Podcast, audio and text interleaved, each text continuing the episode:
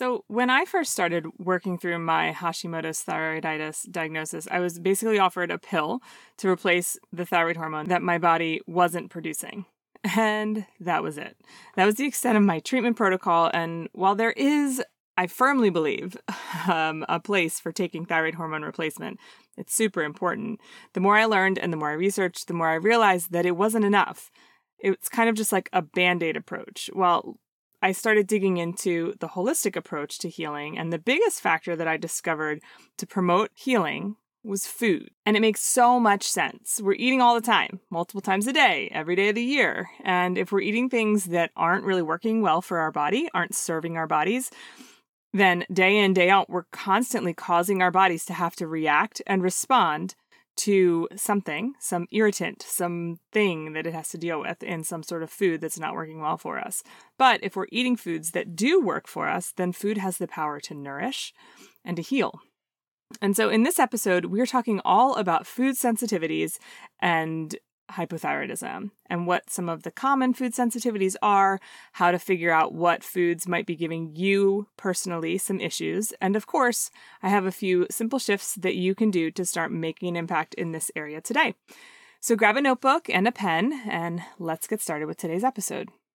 Before we jump in, this week I wanted to actually share a review from one of you. So this is from Mel Kenny, and she says this Here's what I like most. In every episode, Sarah shares at least one simple tool or tip that I can put to use to start getting and feeling better. I value good advice from others who've been there, and this is it.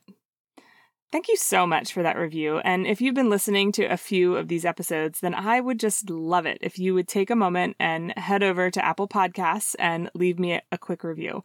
It's super helpful to help other women find this podcast in like the vast sea of podcasts that are out there. And you know, once they do find this podcast, they can start having some actionable small steps to move the needle towards healing their hypothyroid issues holistically. And that's the whole point, right? So it's super simple. Just tap the three dots on this episode page if you're listening from your phone. That's very easy to find. Tap the three dots, scroll down to the uh, ratings. You're going to want to go to the page show, scroll down to the ratings and reviews, and then click the little purple phrase that says write a review. I really appreciate it. And thank you for helping to light a path for other women looking to chip away at this big behemoth that is hypothyroidism. Welcome to the Natural Thyroid Fix. I'm Sarah Geissinger, a holistic lifestyle and nutrition coach and former hypothyroid mom who has reversed her thyroid disease using a natural approach to thyroid health. Trust me, I know what it feels like to move through life in a brain fog, needing a nap by mid afternoon, and constantly be cleaning the hair you've lost out of the shower drain. Do you know what I'm talking about? If you're here, I bet you do. So, if you're ready to reject the notion that this tired, hypothyroid life is as good as it gets and start implementing simple, natural strategies to live a vibrant, symptom free life, then this is the podcast for you. Let's dive into today's show. So it really does seem like like a no-brainer when you when you think about how powerful food can be to impact your healing. It it can really be food can really be a tool to help you to heal or a tool to let disease take root in your body. And literally we get to choose every single time we take a bite. So I would have never said that I had any food issues way back in my younger years, in my 20s, before I really started having symptoms of hypothyroidism. I would have never described myself as having any issues with food, never had any food allergies, never struggled with know, dairy or peanuts or anything that I could really pinpoint. At least that is what I thought. And now that I know more about what food sensitivities really look like, I realize that I really probably was dealing with food issues and I just didn't really know that that's how they would look. I, I didn't realize that although bloating is common after eating, it's not actually normal. I definitely didn't realize that breakouts and skin issues that I was dealing with would be potentially connected to the food I was putting in my body. And I certainly didn't think about the the lack of energy or the dull aches that I would have could be connected to levels of inflammation that I was introducing simply by the food that I was consuming each day. Literally was not connecting those dots back then. But The um, though the terminology sort of gets mixed up sometimes. Food sensitivities are sort of different from food allergies, and so food allergies are generated by a specific branch of the immune system, the IgE branch. And those reactions usually show up within minutes of ingesting a super reactive food.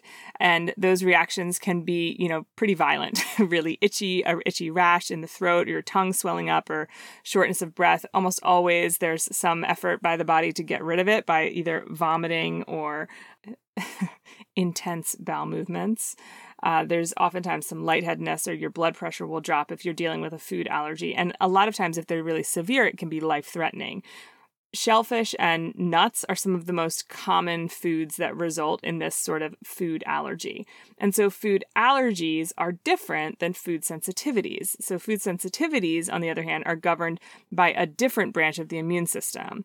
And it's actually three different branches. And so interestingly enough, the one branch of the immune system, the IgG branch, is also thought to be responsible for creating thyroid antibodies. And so, thus, the connection between hypothyroidism, Hashimoto's thyroiditis, and food sensitivity. There's the connection. It's like the same branch of the immune system is uh, is causing those things to happen. So, from my experience, I've seen that eating foods that stimulate the release of antibodies it promotes the production of thyroid antibodies, and then it just kind of further pushes the attack on the thyroid. And so food sensitivity reactions, they uh, they are usually not immediate. They're not like an allergy. There's not that intense reaction. They're usually not immediate. They usually take a couple hours, maybe even a few days to really come to fruition. But some of the most common symptoms of food sensitivities as compared to food allergies Common symptoms of food sensitivities are acid reflux, bloating, um, irritable bowel syndrome symptoms, having heart palpitations, joint pain, anxiety, tingling feelings, um, like in you can feel it maybe in your fingers or in specific parts of your body, having headaches or skin breakouts. So when I look down that list, even now, I can kind of use that as a little checklist even though I wasn't making a great connection between foods I was eating and having reactions to them, now knowing what I know now, I can check quite a few things, and maybe you're the same. But basically, food sensitivities usually occur when we eat the same foods over and over, and we also have intestinal permeability, which you might know by its more common name, leaky gut. But basically, there's a gap, there are gaps in the gut lining, and that is allowing the things that are supposed to stay out of the gut into the gut and things that are supposed to stay in the gut out into the bloodstream. So you've got this kind of what should be a uh, kind of like a sealed system, it's not, and things are moving in and out and causing problems. So, leaky gut can be ongoing. It can be something that kind of pops up because of stress, exposure to toxins, consistently eating triggering foods um, or even having some kind of infection like an intestinal infection there's a lot of reasons for leaky gut and i'll talk about that on some other episodes food sensitivities occur when you eat those same foods over and over again that are you know your body's maybe has a little bit of issue with and you also have leaky gut going on. And so when our gut is compromised, maybe if you're in a stressful season and so leaky gut can kind of flare up then the body is more likely to recognize specific proteins as foreign invaders and make antibodies to fight against them, which again, appropriate response. Yay, immune system. That's what it should be doing.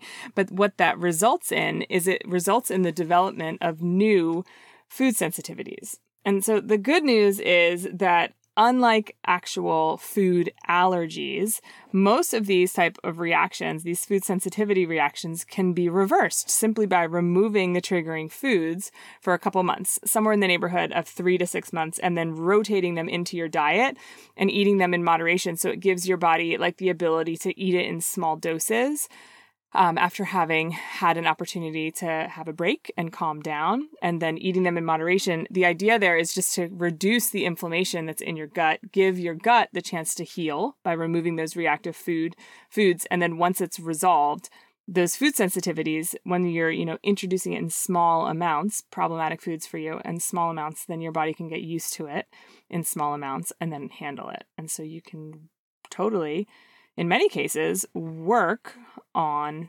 food sensitivities and sort of healing from those. which is good news. It does take some effort, but it is good news. So, I want to talk about some of the common offenders, the common problematic foods, really for everybody, but specifically for people who deal with Hashimoto's thyroiditis or have been diagnosed with hypothyroidism. So, the most common food sensitivities found in people who have Hashimoto's thyroiditis or are hypothyroid is uh, a intolerance to gluten. This one, I have a whole episode specifically on gluten. So go ahead and scroll back. You'll want to hear that if you suspect that you have an intolerance to gluten. I have a whole episode just on that. And dairy is another one, it's a top offender. Soy, grains, particularly corn, can be problematic nuts, seeds, and nightshades. Nightshades are um, are a type of plant, a, ty- a classification of plant that includes eggplant, potatoes, white potatoes, tomatoes, and peppers. And so those those are things that are common common offenders for people who are hypothyroid or you know know for sure they have Hashimoto's thyroiditis. These are the the most common ones. So some people have nightshade sensitivities because they contain something called lectins, both, and that has been linked to digestive problems and some intestinal damage in and of itself. Additionally, a lot of times, if you're not being careful to eat organic, they have a high rate of exposure to pesticides. And so that can be an irritant as well. So there's a couple things going on there. When you're eating, if you're that's not to say you have to look at that list and avoid everything. Uh, when you look at that list, you can kind of be a little overwhelming, going, all right, well, what can I eat? but it just means to this is these are things to pay attention to. When you start to feel crappy or you maybe have some of those symptoms i mentioned earlier that are symptoms of ha- having a food sensitivity starting to think back and maybe even keep a food diary that keeps tabs on what foods you ate and is there a connection there so, the, those are some of the most problematic. Um, I want to talk about the biggest offenders just in brief here, including gluten. And this is one that I think inspires the most amount of fear because the thought of having to go gluten free is it's it's challenging and it's maybe not your favorite idea. However, in talking to people and looking at the research, there is upwards of about 90% of people who are hypothyroid feel better on a gluten free diet. And there's a number of reasons for that. So, gluten is actually a protein that's found in barley and rye and wheat.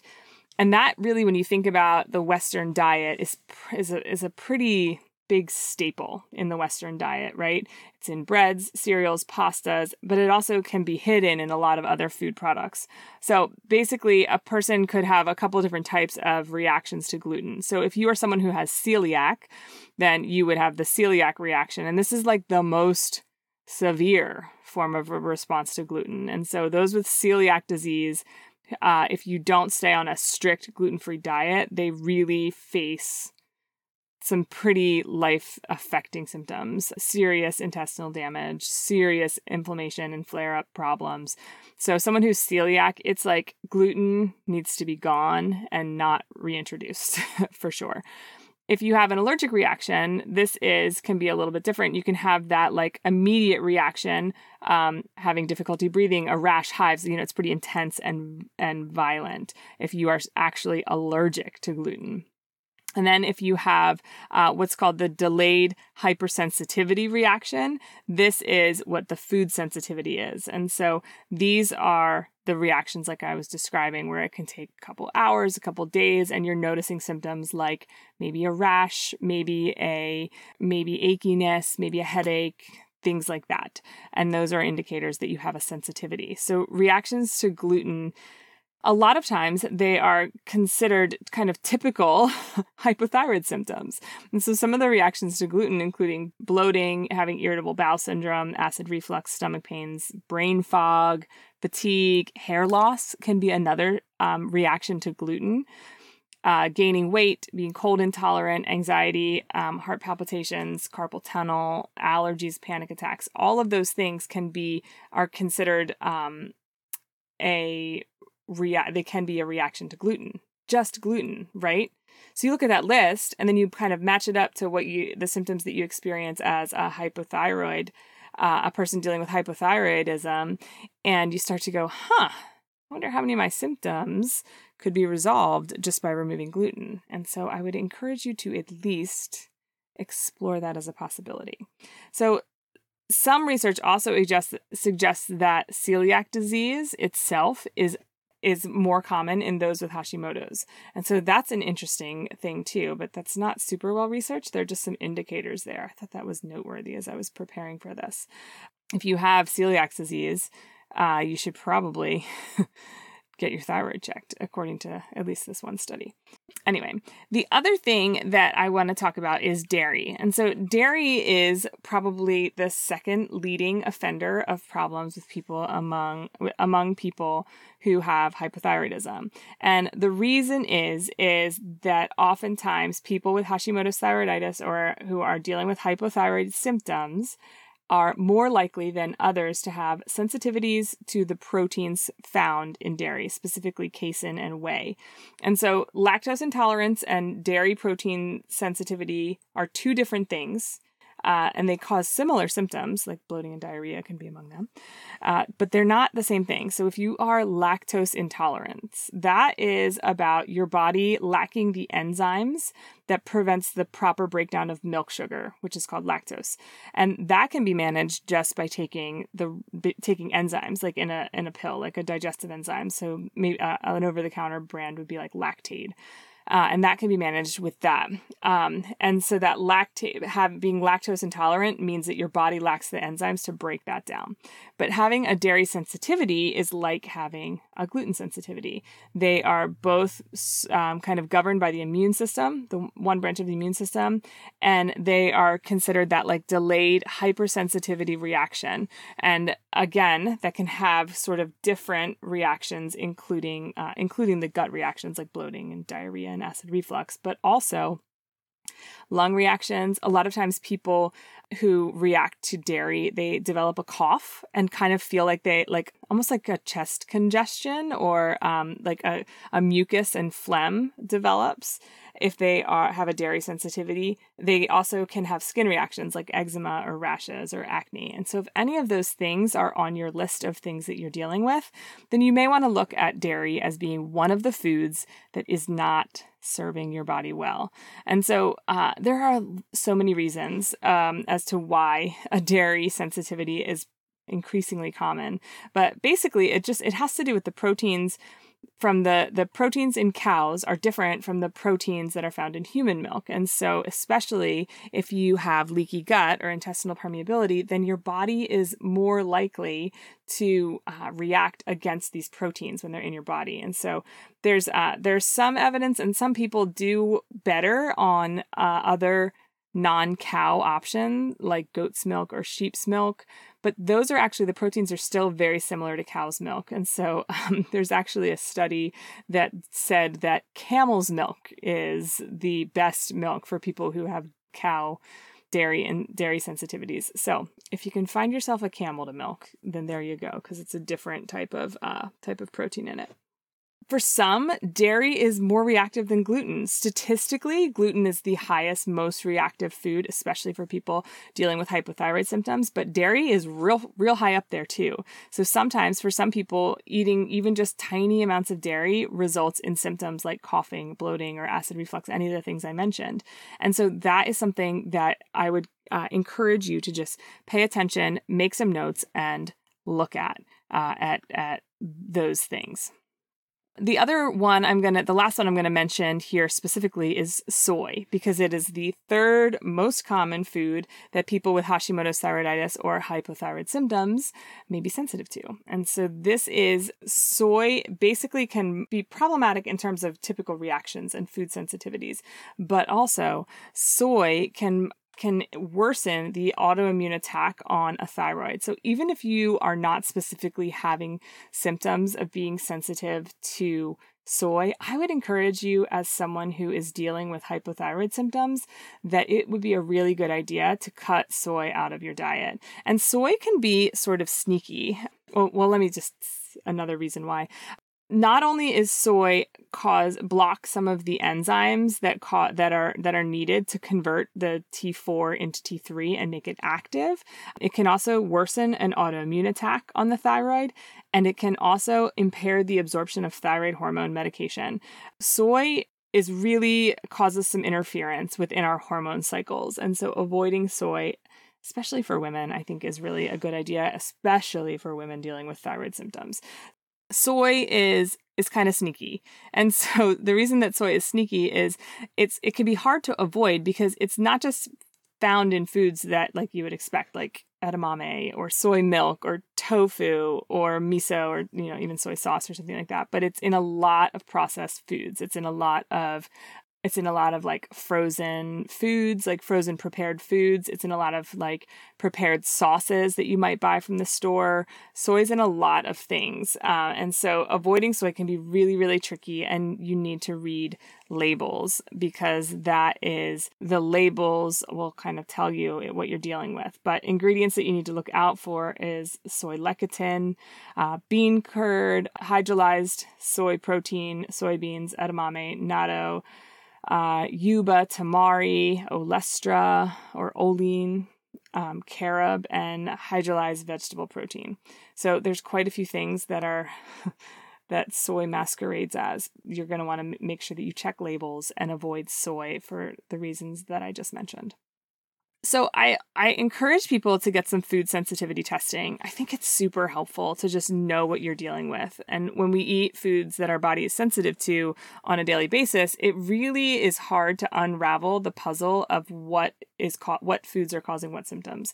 And so if you can get some food sensitivity testing, it will really help to clear things up and help you to figure out what you need to be avoiding and what foods really work for you.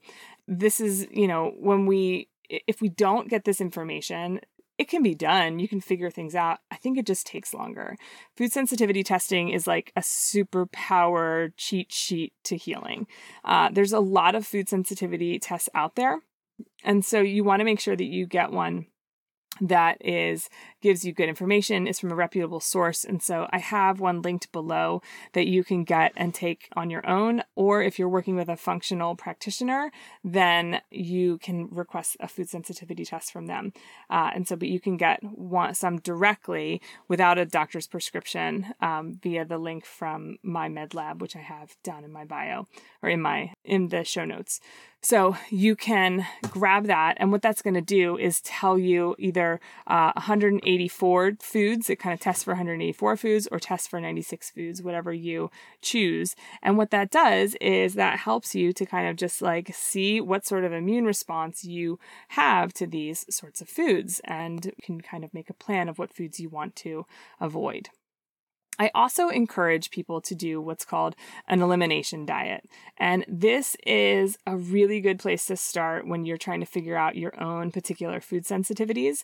And so the first step would be to remove the most reactive foods. So I would encourage you to remove gluten, dairy, soy, and any other foods that you suspect you might be having a problem with. And then what you need to do is you need to just av- avoid these foods completely for like two weeks. And during that time, you need to keep track of if your symptoms still remain. Do you still feel foggy? Do you still feel achy? Are you having some digestive issues? And then after you have spent a period of weeks without those foods in your body and in your meals, then you can slowly start introducing them back one at a time and then waiting several days between each one and paying attention to see if they notice a reaction. And so if you do, then that is an indicator that you will want to keep that food out of your diet for a time to let your body calm down from the reaction. So, start with removing gluten, start with removing dairy and soy, and then any other foods. And if you want to go a little bit deeper, then um, you can go from there. And that's where I think the combination of both an elimination diet and the tests can be really, really powerful. All right, so I want to give you a couple things that you can do today to start moving the needle in how you feel. And again, these aren't going to be all you need to do or have super massive impacts, but the deal with approaching thyroid and really any health issues from a holistic perspective is that they are a culmination of small steps that are combined together to create a massive impact. And so it can be really freeing and really liberating to figure out what foods are problematic for you and eliminate them and all that. But at the same time, it can be kind of challenging, right? So I want to kind of help you to start to figure out what you can start doing to make this a little easier. So the first thing that I would recommend is starting to cook your meals at home more. And so when you're avoiding certain foods, particularly foods like wheat and dairy, they are so, so prevalent um, in all of the foods that you can pick up at um, at like the prepared foods at a grocery store or in a restaurant. And so the best strategy is to try to cook most of your meals at home and to like cook them from scratch, not purchase something prepackaged and warm it up uh, and until at least until you've sort of gotten a handle on what foods are causing you problems, it's best to cook simple foods at home that you can handle that are with made with ingredients that kind of you know are on the safe list for you. And so that is where I recommend avoiding eating out as much as possible, especially while you're trying to figure figure out some food uh, potential food sensitivities. I would encourage you to figure out how that can work. If you are, you know, if you love to eat out, um, I would maybe encourage you to eat at home first and then be able to just get something that's small, like, uh, I don't know, salads are easy. Um, a lot of times, if you, uh, especially if you just get like olive oil as a dressing. And so you can start to figure those things out. Or if you're going to someone's home for dinner, I've had cases where I've been like, hey, I'm dealing with some dietary issues. Rather than like burden you with that, I'm just going to bring something for myself. And I'm so excited to spend time with you. I just pack something and you can enjoy time together, which is really the most important thing anyway. The good news is there really are so many great recipes out there and readily available on the internet that can inspire you to make good food at home that really works for whatever it is that you're trying to avoid. One of my favorite cookbooks uh, when dealing with figuring out what foods work well when you're trying to kind of work through like a autoimmune protocol diet or an anti-inflammatory diet is a book by Izabella Wentz called The Hashimoto's Food Pharmacology. It has tons of great recipes. It has um, good explanations of like different swaps that you can make and just lots of really good. The food is also like simple. So you're not making really complicated dishes. You're keeping it very simple. And I think that's a really handy tool. So you can check that one out. I'll have that linked in the show notes. Also, if you just don't have time to cook or it's totally overwhelming, there are a number of resources that you can use um, with that are kind of like a paleo friendly food service. I found that if you follow pretty much follow the paleo diet, and again, you can do a quick Google search to find out what that is, but it kind of gives you a really good starting point because paleo diets are focused so much on like vegetables, meat, things like that, and they're they're usually things that can really work well with um, food sensitivities. So there are a couple meal services, you know, that that where you can get like meal kits and they send them to your house. There's one specifically called Paleo on the Go, and they offer uh, paleo, ketogenic, and autoimmune paleo options, which is cool. So you can just get those things, meal kits sent to you if it feels really overwhelming to start shifting how you're eating or to even start cooking at all if that's not something that's in your normal right now. But adopting a paleo style diet if you if it's best if it feels best for you to kind of have like a plan to follow generally speaking, you can uh, follow the principles of a paleo diet. It's not like required to be paleo to work on healing from hypothyroidism. I just find that that works really well for most people because it eliminate, eliminates most of those really common food sensitivity issues that we talked about earlier, like gluten and soy and dairy. Uh, and that and the emphasis is again on quality proteins and fresh veggies and fruits. And those are all going to be very nourishing as your body heals. So there's tons of resources out there on paleo eating. And so those are, you can do a quick Pinterest search and come up with tons of options of things to make. Okay, and so that is actually my second thing is that I would encourage you to do. Make shifts in your diet towards a paleo style diet. And I think that just by doing that, you will start to see some improvements in how you feel. When you're ready to dive in a little bit deeper, for sure, you're going to want to do an elimination diet, get some food sensitivity testing. But for today, you can start to make some food choices that line up with the paleo style diet and start to cook more from home. Those are simple things that you can start working on a little bit of a ta- at a time, even today. Okay, so there we have it. Be sure to head to Apple Podcasts and leave me a review. If you haven't taken any of the quizzes that I've that I offer and I've created, you'll want to head to bit.ly slash thyroid tools to take the number of different quizzes I have to help you kind of sort through the more subjective symptoms that you might be dealing with and see how you can start doing some small things to feel better even today. So I hope that you can apply some of these things and make those small shifts towards feeling healthy and good because I'm confident that when you do it that way, when you focus on doable lifestyle shifts, living a symptom free life is totally possible. And I want that for you. Real quick before you go, if this show has helped you in some way, then I know that it'll help others too. So please, head over to iTunes, subscribe, and then leave a review so that more women can find health and healing too. And did you know that you can have an incredible impact on the women who deal with thyroid issues in your circle? Yep, that's right. All you have to do is take a screenshot of this podcast, tag me at natural.thyroid.fix, and post it in your stories. Let's light a path for all the other hypothyroid mamas looking for hope and healing and to just feel like themselves again. I'll look forward to connecting with you over on Instagram. Until next time on the Natural Thyroid Fix.